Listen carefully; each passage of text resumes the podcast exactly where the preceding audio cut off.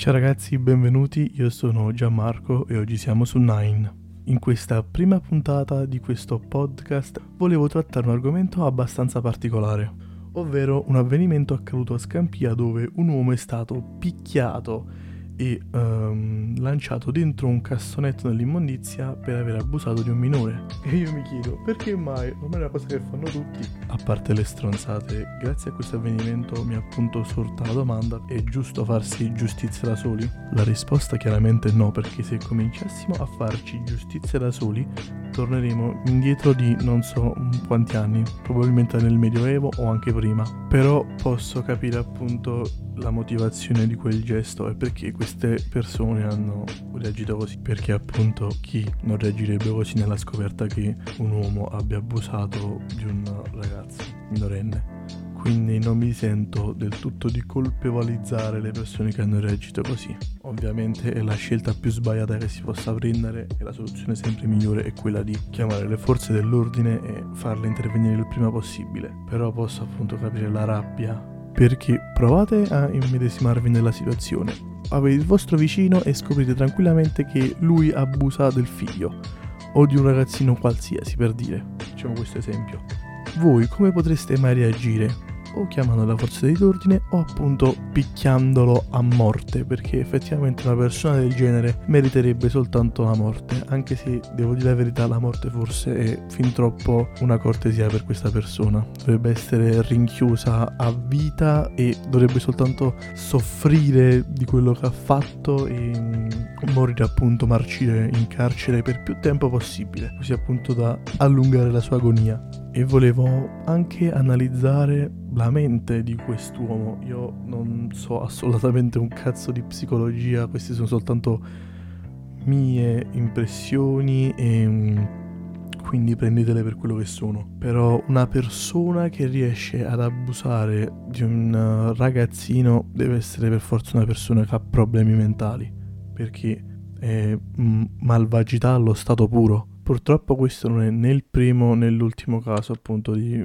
maltrattamento minorile. Ogni volta che sento di questi avvenimenti penso davvero che l'umanità non abbia speranza, siamo dei fottuti animali, anzi chiamarci animali è anche un complimento perché loro non fanno queste cose. Bene, un altro argomento che appunto volevo trattare in questo episodio è la questione black humor, ovvero che nel 2021 se fai una battuta black humor di qualsiasi tipo sei inevitabilmente Satana. Spesso chi fa battute black humor viene appunto accusato di essere razzista, omofobo, xenofobo e, e qualsiasi altro aggettivo positivo.